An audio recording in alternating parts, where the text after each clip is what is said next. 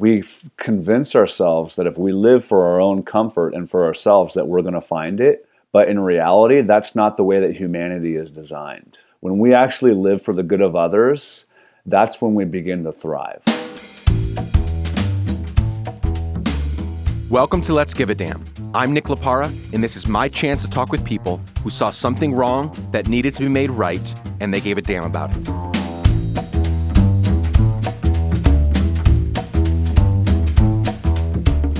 From a rough upbringing to eventually becoming a pastor to leaving all of that to fly fish for a living, Bucky Buckstaber's story is amazing and inspiring. I can't wait for you to hear more about how Bucky is using fly fishing to help free people from human slavery. Let's get right into it.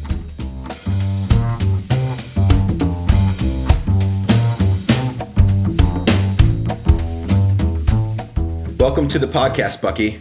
thank you nick Thanks so much for joining me today, man. I'm incredibly excited to have you here. I've admired what you're doing for the last couple years, and I'm very excited to introduce you and what you're doing to the Let's Give a Damn family.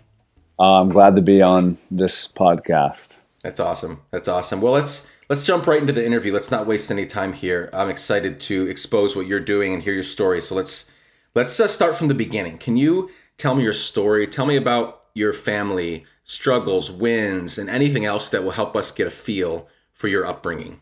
Yeah, absolutely. Um, you know, I think my early kind of childhood development was was a little rough. Uh, my parents were products of the '60s, um, and there's great products from the '60s, and then there's not so great products from the '60s. Right. Unfortunately, they were the not so great products of the '60s. Um, so first five years of my life, we lived in a log cabin out in the woods in Lake Tahoe, and I have uh, an older brother and a younger brother, and my dad.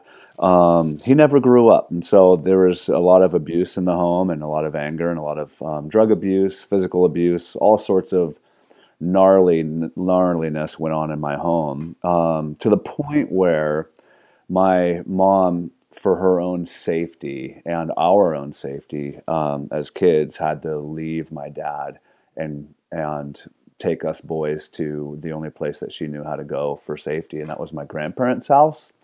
And so we uh, lived with my grandparents for about five years and then my dad was out of the picture after that. He never um, he never engaged in a relationship with us. Wow. so so there's you know there's major um, loss growing up as far as just gaps of what a childhood needs, what a young boy needs growing up, having a you know a male role model and all that. So you know there's a pretty significant amount of brokenness and insecurity growing up because any children that are abandoned somehow always manage to internalize that as to something that's wrong with them. Sure. Oh, my dad didn't want me because clearly I'm not good enough to be wanted. So growing up, I had to struggle through all of those insecurities, and my brothers and I learned how to mask those really well. My older brother masked his insecurities with anger. If and you know he he didn't feel good about who he was, and so he would have to feel better about who he was by being the tough guy in school. Right. And then I masked all my insecurities um, by being the clown. I didn't care. I could do anything that anybody ever dared me to do, and I would do whatever I needed to do just to get a laugh. Um, and my little brother, and you know, masked all of his through um, really just the passion and success in sports. And so we all kind of, you know, none of us knew that we were growing up with all these insecurities and trying to mask them in different ways, try to Right. just so that we can have some sort of sense of self worth. But deep inside all of us, self worth was broken. Wow. Yeah. So that's, I Yeah. mean, so that's kind of like the raw material of how I started. Two questions. Yeah. Sorry to interrupt. So back at the beginning, you said you grew up in a log cabin. Did you guys have like electricity, or was it like rural? Oh, dude. Well, it was it was there was electricity, but it was pretty rural, man. Pretty primitive. yeah, it was it was pretty primitive. Uh, my dad cut firewood for a living, and most of that went to supporting his habits. Oh Um, and so my little brother was actually pretty malnourished. He had severe asthma, and that's when my mom just had to flee. She's like, okay, this is Ooh, that's tough. yeah, Yeah. Second one, you said you were uh, you were funny. You do anything to get a laugh. Now, were you? I asked this question because it's a little it's a little personal. Were you actually funny, or were you, or did you were you not that funny, but you did funny things? I ask that because I Yeah. I always think I say and do funny things, and people sometimes laugh. My wife kindly reminds me always, "You're not funny. Like you do funny things that make people laugh, but it's mostly out of awkwardness." Yeah, for me it was more attention getting. So I would be, um, I was, I, I don't know how, like, I wasn't like stand up comedy funny. I was, dude, that guy will do anything and everything, and he just doesn't care. So I was the kid that, so I, you know, growing up, my teenage years, I um, had all sorts of, I guess, experiences with drugs and alcohol. But I was the one that would take it 10 steps further just because it would get people's attention. Sure. So we were smoking weed in high school. Well, I'm the guy that will dare to smoke weed in my English class with the teacher in the room. Um, Wow. That kind of stuff. Yeah. Got it. Okay, continue. Sorry for interrupting getter. I there. was an attention getter. Got it. Yeah, so that's that you you've told us your story up through, you know, you're you're out of the house now your mom has you know fled with you guys. At what age are are you at right now? so yeah, from about you know, I lived with my grandparents from uh, from about six to eleven years old. Okay. And th- so now I've got this major compare contrast. This was the best thing that ever happened to me because I get taken out of an environment that is um, really depriving us from what we need as kids and put in an environment where my grandparents were stable and loving. My grandma tucked me in at bed every single night. I had three meals a day. Huge shift. Oh my gosh, was it a huge shift? Pretty awesome. That's Yeah. awesome. So that gave me a taste of what life can actually be like, which was incredible. Yeah. Yeah, yeah, Totally. totally. So, um, what happened after eleven? Did you guys were you not stable enough to Yeah. So it took own? my mom about five or six years to get back on her feet. And so uh, she finally got, uh, re- she had, she had lots of recovery to do herself. And my grandparents were really loving and gracious and patient with her and, and helped her in, in really amazing ways. And she got back on her feet. And for the first time when I was 11 years old, my older brother, who's two years older than me, was 13. And my younger brother um, was about eight. And uh, we got we finally got a house on our own. And um, but again, you know, growing up, single parent kids, no dad, no role model. My grandparents, as awesome as they were, my grandpa was a pastor um, and traveled internationally a ton. And so he wasn't there very much. They were super buried in their church. So it was an incredible influence, and it shaped my life in ways that I will never, ever, ever forget, that I'll always be thankful for. But there were still some major holes um, in what I needed as a kid. So we just became rebellious Sure. as soon as we were out on our own, my mom, the unfortunate part for us was that we had very little supervision because my mom had to work constantly to survive and, you know, put food on the table, and very little discipline because I think she carried a lot of guilt um, for us not having a dad. And so she didn't discipline us very well, and we had no boundaries. And so you put three kids with major insecurities in an environment where they've got no supervision and no boundaries and no discipline, you got nothing but trouble. Right. And that's how it was for us all growing up. Yeah. Okay, that's very interesting. Um, so, have you always you live in Portland right now? I live in? Portland. Yep. Is that always been the case, or No, so this uh, when we moved in with my grandparents, they lived in the Bay Area in Palo Okay. Alto, California, and um, and then when my mom got on her feet and we lived on our own with her, we moved to Medford, Oregon, Southern Oregon, and that's that's where I've spent that's where I spent most of my uh, early adulthood was in Southern Oregon and Medford, from middle school to high school on into my early adulthood until about 10 years ago when I moved to Portland. got it? Yep. And so now, so ten years ago, Portland. You have a wife, kids, family. How, do, how does that look right now? Yeah, oh, it looks phenomenal. Um, Great. I never thought that I would be where I'm at right now. So I've got a wife of 17 years, and Hmm. I've got four beautiful children that are one daughter who's 15, and three boys that are 13, 7, and 5. Amazing. Yeah. That's awesome. Yeah. Well, thanks for thanks for sharing that. I I ask about the story, and we've spent just under 10 minutes on that Yeah. because I believe it's very important to hear some of that because that has directly impacted who you are today and why you've taken on some of the challenges, right? So, Absolutely. Um, the next question was there were there specific moments or circumstances in your life that caused you to begin giving a damn about uh, other people, people outside your your sphere where you lived, or or was it more of a series of moments and circumstances? Um, yeah, that's a great question, and I think for me, um, I think it was a- a growing realization for me that helped me to learn how to give a damn for other people, and I think I think there was uh, some inhibiting factors for me that kept me from really caring and giving a damn about others, and I think both of those factors that inhibited me from caring for others the way that I believe we should and what makes us thrive is I think that both of them are related to some sort of fear. And here's what I mean by that. Um, I wouldn't care for the needs of others because, unfortunately, I was afraid of what it would demand of me. Wow.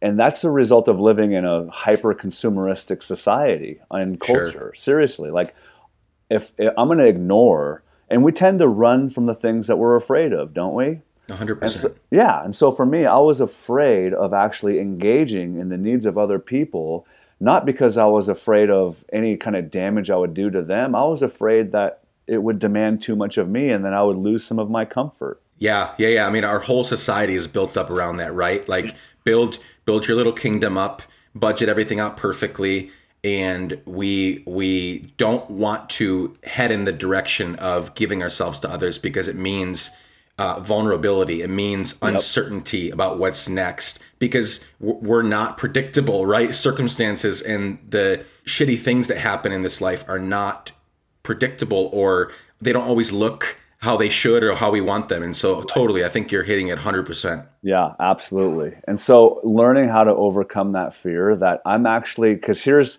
here's the deception behind that is we convince ourselves that if we live for our own comfort and for ourselves that we're going to find it.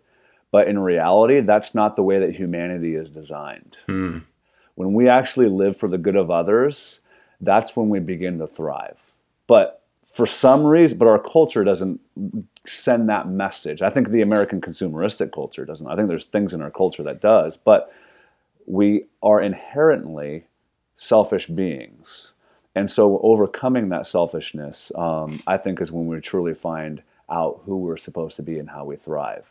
So it was that realization that kind of helped me to give a damn. And another growing realization that I've had over the last handful of years is that I actually um, can help others. Because another thing that I was afraid of, and this results, this is kind of stemming from my early childhood, is I was afraid of that I didn't really have what it takes to be able to make a difference in the lives of others. I'm not capable of giving them what they need. And so, again, the, a fear of not being able to help would cause me to run away Sure. or ignore the needs around me. And so, with the realization that, man, I am not supposed to just live for myself, but there's a greater story that I need to be a part of.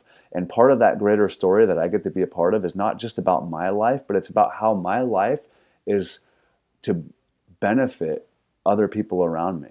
And then the second thing is that I actually I actually have something to offer in this world. That those two concepts changed my life. It's amazing, man. That's a gold mine right there. Thanks Yeah. for thanks for sharing that. I'm sure the the listeners will really enjoy that and that will challenge them. Okay, so that's a great segue into the next question. Let's talk about a specific area in your life where you've stepped out of your comfort zone and given a damn. Let's talk about uh, the reason why I asked you on the show today, the Fly Fishing Collaborative. Uh huh. Yeah. Um, yeah, and we haven't even gotten into what I do now and and uh, just the whole organization that I started called the Fly Fishing Collaborative. But I think uh, specific moments when I started giving a damn, uh, my mind goes straight back to several years ago. Um, so I used to be a pastor. In fact, I was a I was a pastor, which which is really funny having the upbringing that I had Right. um, and then moving into my early 20s um, just kind of a, a, a total switch of gears for me, which that's another piece of my childhood that we probably don't have time to go into. But yeah, um, but I was heading on a path of total dist- self destruction.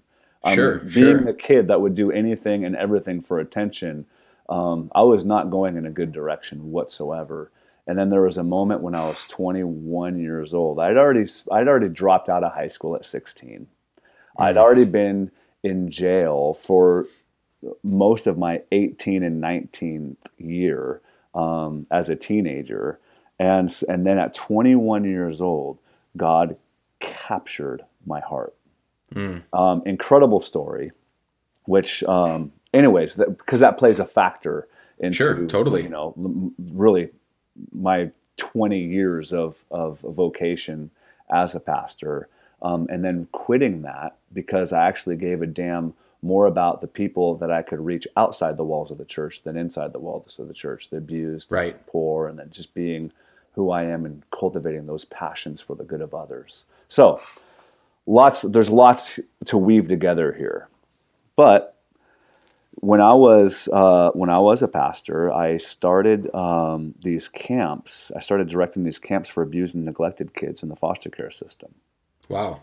And uh, and we would take these kids for a week. These kids that were maybe in between homes, or these kids where the the um, caseworkers just no, they just need they needed a break, or the foster parents needed a break, or these kids just needed some kind of positive affirmation in their life. And so we would take them for an entire week.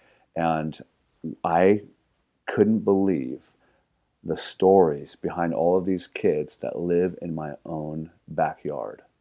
Wow. Like heart wrenching stories. Um, you know, just stories of these kids being treated like animals or ashtrays. And so that really opened up my eyes to so many more of the needs around me. And also, it gave me a lot of like being able to run those camps. Um, it gave me a lot of compassion for for the abused and the neglected, especially the abused and neglected kids. And then it gave me a lot of awareness of how much um, abuse and how much neglect and how much mistreatment happens um, in the lives of young children around the world. So wow. that that's my specific moment when I started directing these camps. It's amazing. Yeah. It's amazing. And so that how did that lead into what is now the Fly Fishing Collaborative? So what so how that feeds into the Fly Fishing Collaborative is this. And so several years ago, so we've had this the organization for 3 years now. And so it was probably about 4 or 5 years ago, I'm just, you know, really developing this realization that we're supposed to live for the good of others, that life's not about just kind of being fed this whole kind of consumeristic culture that um, that I see all around us, but that when I actually exist for the good of others, I'm going to thrive more. And I also wanted to make not just this one portion of my life meaningful, which for me was like church on Sunday mornings or whatever, but I wanted to make all of my life meaningful. So, how do mm. I make all of my life meaningful? My hobbies, my family, my friends. How do I make all of that spiritual, not just the stuff on Sunday mornings called church? And so I started to wrestle with this quite a bit. What, like, I think, I think there is a time, in fact, most countries still live like this, where spirituality is weaved in the fabric of all of daily life, not just this little sacred space called the church. So, how do I live that way? How do I make everything spiritual? And how do I apply everything in my life for the good of others? And so hmm. that's the concept that I applied to fly fishing. And it's so funny because it's just wow. fly fishing. Sure. just fly fishing. It's something that I've always done for myself. It's been my therapy, it's been my respite, it's been a place that I enjoy wholeheartedly. It's who I am. The rivers were an escape for me as a child. And fly fishing has always been my therapy. And so now, mm. as I've matured as an adult, I'm thinking, how do I use this passion I have for fly fishing, not just for myself, but for the good of others? And so I just started to kind of wrestle with that a little bit. That's and, so cool. Yeah, yeah. So then, so now, so now the now the rivers aren't an escape; they're actually the destination. They're they're where you take people to to give them hope. I I, I don't that That's just right. stuck out that stuck out to me as you said. They used to be, you know, that's where I went to escape from the rest of life. Right. And now you get to do it for a living, right? and now I get to do it for a living. And you know, there was a time when I needed that escape, and there was a time where the rivers needed to be my therapy, and there was a time where it needed to be for me. But I think as I've been able to grow and mature and develop in in certain ways, now I, it's time for me to use the river and my passion for the river for not just myself, but for the good of others. I think that's a process that we should all go through. That's great. That's great. So tell me what, what it looks like. Uh, I mean, do you guys just go fish and that's the end of it, or what does what? Why does Fly Fishing Collaborative exist, and Yeah. what happens, and what's the goal and the vision? Yeah, so here's what happened. This is where it all came together for me. So I'm thinking, all right, man, I'm going to just, you know what I'm going to do? And it started just by, s- s- rather than being challenged or irritated when I run into other people on the river, because fly fishermen and most fishermen can probably understand this that the river, you love the solitude, you love the time away. And it's and you don't want other people to be in your section of the river just because they're going to take the fish that you want to catch. So, so I started to approach the rivers with a whole different mindset. Who am I going to run into today? And then how can I make their life better? And so I just Wow. started inviting people into my, you know, section of river and talking to them and finding out who they are. I started to make so many friends on the river, and then I would end up having these parties. And all these friends of mine that were on the river would come to my house, and I'd learn who their families were, and they'd learn who my family was. And it was incredible, but I still wanted more.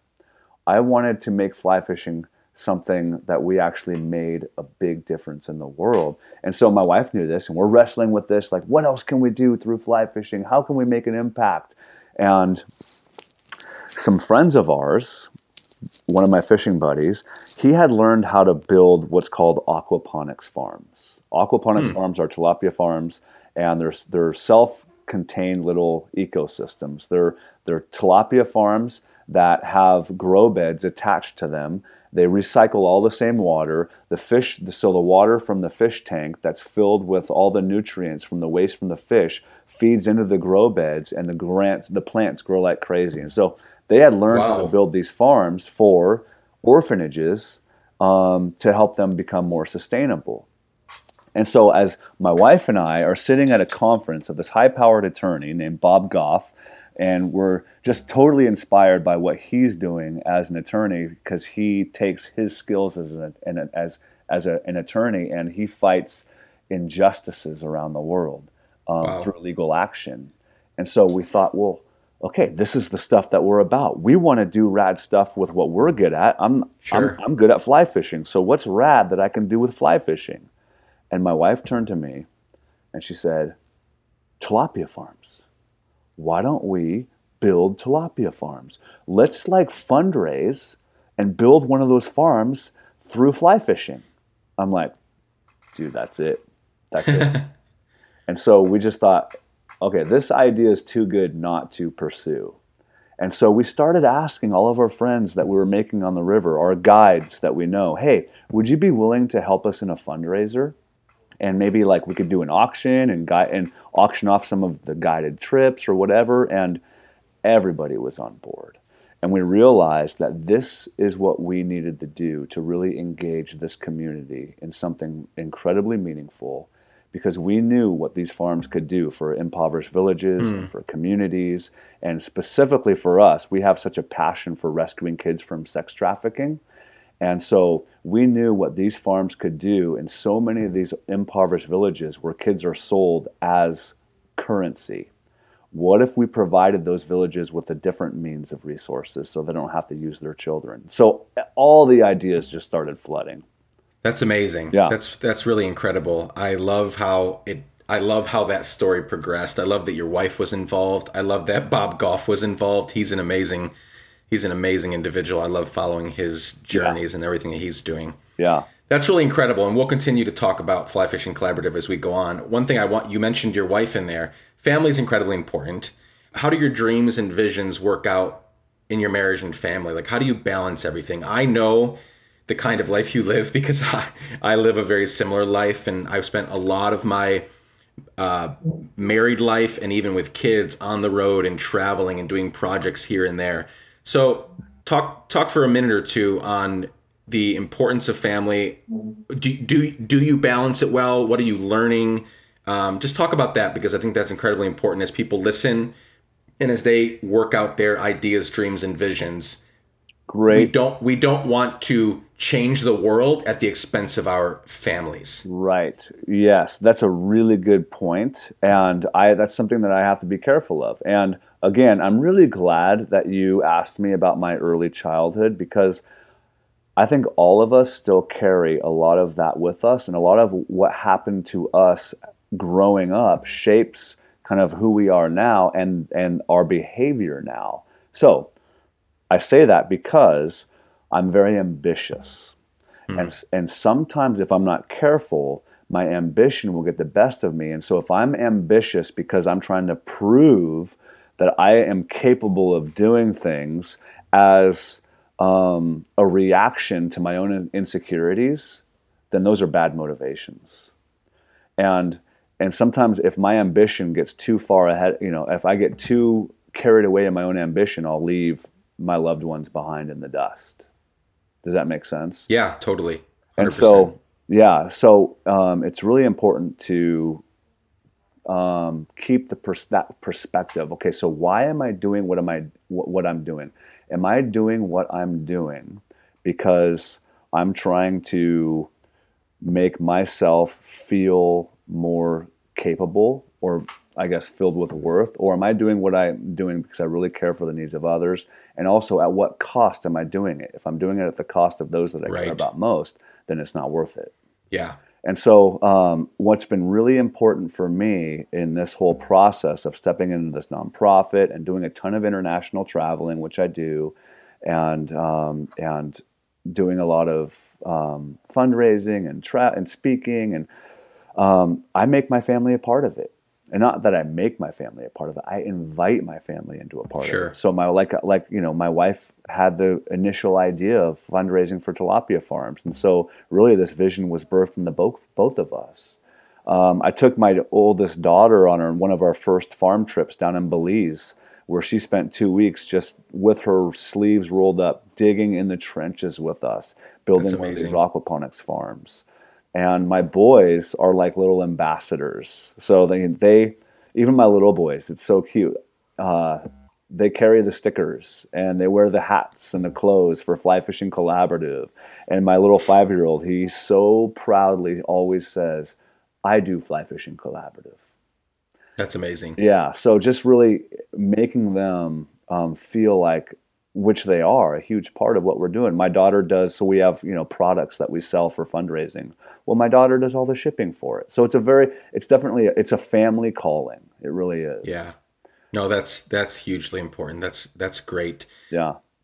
T- tell me so I'm sure your journey has not been easy. I'm sure it's still not easy. Tell us about some hardships. Tell me about the ups and downs because what I want to do is reassure the listeners, uh, reassure the Let's Give a Damn family that if they decide to be a world changer, if they decide to start giving of themselves for others, if they decide to start giving a damn, it's not going to be always great and sexy, and there won't always be like Bon Iver music playing in the background of the soundtrack of their lives, right? Like that's right. you know we watch these cool videos, and those are fine. Like those you know you go on to any nonprofit site and they got videos or stories and those are great and they they should be there. You open a pamphlet about adoption and it feels good and it looks good and the kid's always super cute. That's fine and that's helpful for you know stirring people toward action. But give i don't know if there are any specific stories or just generally give us a sense of has this been hard? What are the ups and downs of of leaving a secure or what what is seemingly a secure job, right. a secure career path mm-hmm. for something like this, where you have to go fundraise and you, it's nothing. Tomorrow's not for sure and set in stone. Tell me about that. Yeah, that's a great great question. Um, well, I, you know, it hasn't been easy, and I th- and I always tell people that the story of Fly Fishing Collaborative, like there's some stories that just demand to be told, and there's some, you know, ideas that are just too good not to pass up. But just because they're great stories and they're amazing ideas, uh, uh, doesn't mean that they don't take work Hmm. and they don't take sacrifice and they don't take risk and there's not seasons of discouragement. And so, um, just because we have a great vision doesn't mean that it's automatically going to be a reality. We've, I, I believe that the visions that we get, the ideas that we get, they're gifts to us, but we actually have to, we have to make them a reality. Right. Um, and so for me, there was a huge element of risk because you're right. I, I had a steady job in one of the most influential churches in the city of Portland and a very highly regarded position. Um, and I had to I had to sacrifice that, and I had to. It was a huge risk for me and my family, but but I think we were so passionate about the needs and the opportunity that we can have to meet those needs through Fly Fishing Collaborative. It was worth the risk. That's Um, awesome. But, yeah, but then there was, you know, there's, I, I'm so I can't think of any specific moments of discouragement. No, that's were- fine. But early on, there was a lot of doubt, a lot of doubt, a lot of not just doubt in my own heart, like, are you, are you crazy? Right. You're gonna leave and what looks like financial security, and you're gonna leave um, a prestigious job, and you're gonna leave all of this so that you can fly fish. And there's a lot of doubt in other people too because they just saw me as fly fishing. They they didn't. A lot of people didn't put. They didn't. They don't see the vision like I do. Sure. So they didn't put, you know, the whole all the pieces together that I'm fly fishing to make a different like a make major difference in the world, to fundraise, to build sustainable farms for safe homes that are preventing and rescuing children from sex trafficking. I'm not just fly fishing because I like to fly fish. I'm doing what I do and what I do well and what I'm passionate about for the good of others. And I don't think a lot of people get that.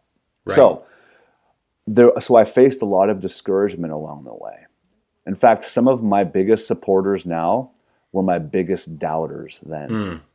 I think that's really interesting. Well, that's a cool turn of events, but it's still, yeah, I'm sure you had plenty of naysayers and doubters for sure. Yeah. Yeah. Who, okay, random question. Who goes on these trips? Like, what's the demographic of somebody that will say, yes, I want to go on a trip with you?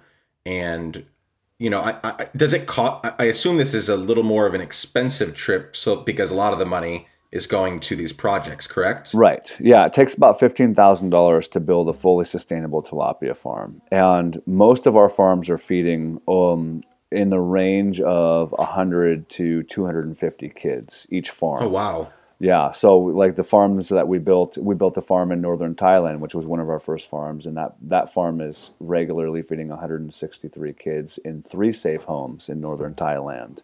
Um, the farm that we're building, I'm taking off uh, next well next week. I'll be taking off to to Kenya to build a farm for 116 kids, and um, and they also that organization has um, a large scale feeding program in the slums outside of the city of Eldoret in Kenya that it'll also be contributing to. So so they're big farms. Um, so it does cost a little bit of cash. And so how we do it is um, I you know have all sorts of fundraising methods through the fly fishing community.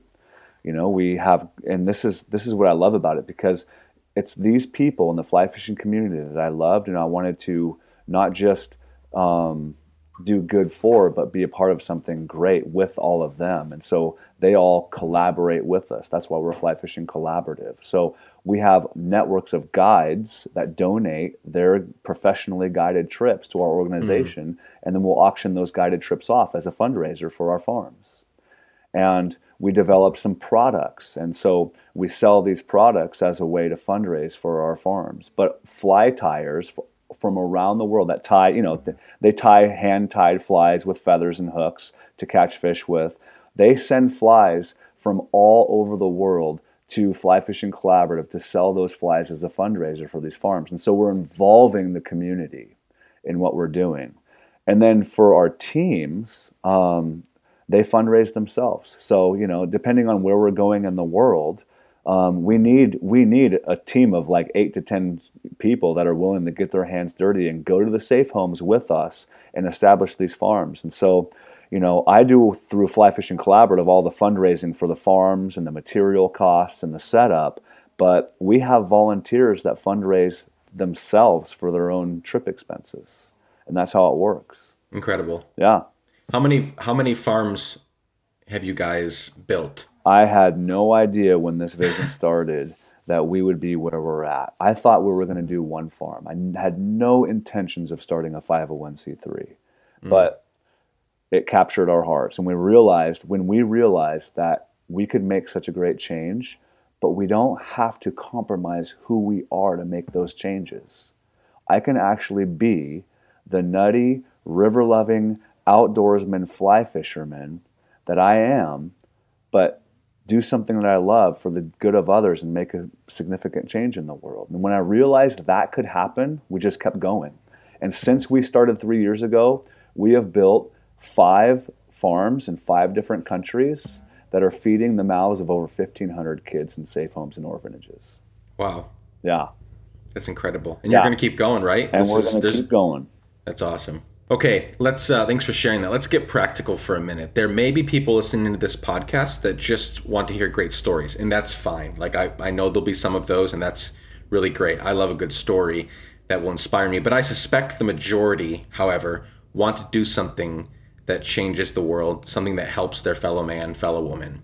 Yeah. Can you, from your experience, in your perspective, can you give some practical steps to the Let's Give a Damn family on how they can start? So, say it's it's somebody that's you know in a nine to five up until now, they haven't really thought much about other people in term what's going the the the things that are going wrong around the world the things that sure. they can help you know there's nine to five they come home they binge watch you know house of cards they you know whatever and then do the do it the next day and then hang out with friends on the weekends yeah what practical steps could you give to them on how to get out of it on how they can get to the moment where they ex- where they have their give a damn moment um, share a few things from your experience. Sure. Yeah, absolutely. I think, um, well, for us, the first step was just finding that vision um, or that dream or that idea, whatever you want to call it. And so, um,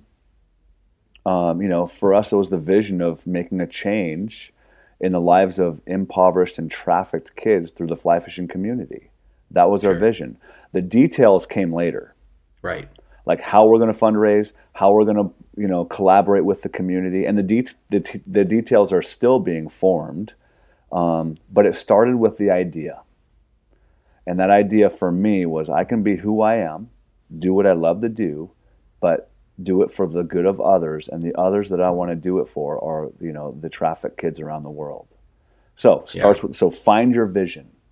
Once you find your vision, you have to chase it You've got to make that vision a reality. Start taking steps forward. You're not going to have it all mapped out and you're going to have changes of direction and people along the way, but you got to move.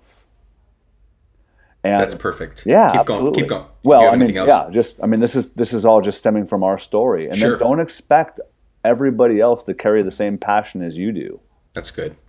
Um, and because that can save you from a lot of discouragement the get because for I mean this I believe that this vision was a gift given to me and I carry a strong passion for it. But when I expect other people to have that same amount of passion for it, then I get discouraged. Hmm. And it doesn't it doesn't mean that your vision is not worth it because right. people don't carry the same passion. Still chase it. That's super helpful. That's great. Those were those are some really good some good points there. Let's begin to wrap up here, Bucky. This has been huge. I think this interview is going to be incredibly helpful for the listeners. When you die, which hopefully won't be for many, many, many, many years, because uh-huh. because I want to see Fly Fishing Collaborative grow and explode. When you die, I'm going to give your eulogy. This is hypothetical, obviously. What do you want me to say? I'm going to be standing in a room in front of your family, in front of your friends, in front of Fly Fishing Collaborative supporters in three or four sentences, what do you want your legacy to be? What do you want your eulogy to communicate? Yeah, uh, that's a great question. And you know, for me personally, because because of my faith orientation, um, and because of how much of my life that I model from the teachings of Jesus, I would probably want my eulogy just to say one thing, and that's he did life well, and that he was a man that exemplified how to love God and love others. Mm. When Jesus was asked, "What's the greatest commandment? What's the greatest thing that we can do?" He summed it all up in those two things: love God and love others. And if I can be known for that, then I think I've done well. I agree. That would be a great eulogy.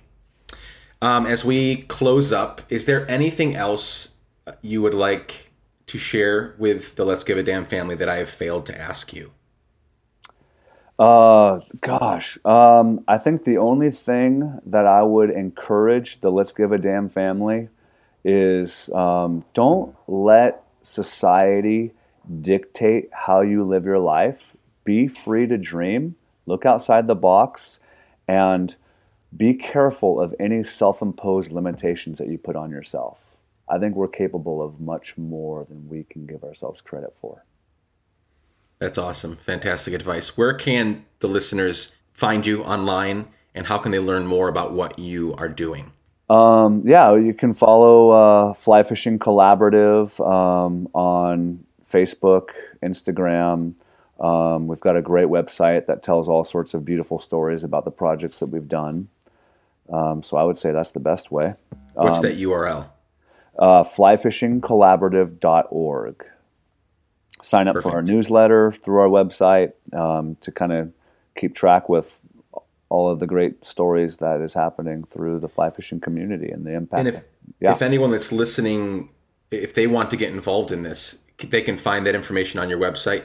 They can find that information on their website. They can shoot me an email personally. It's on the website. They can follow my Instagram account as well, um, Bucky Buckstaff, and um, would love to get anybody and everybody involved as much as they would like. That's awesome. Well, I'll put links in the show notes. And Bucky, thanks for joining me today. This has been a true honor, and I'm incredibly excited to watch you change the world through fly fishing and empower others to give a damn. Ah, thank you, Nick. This has been so much fun. Bye for now. Okay.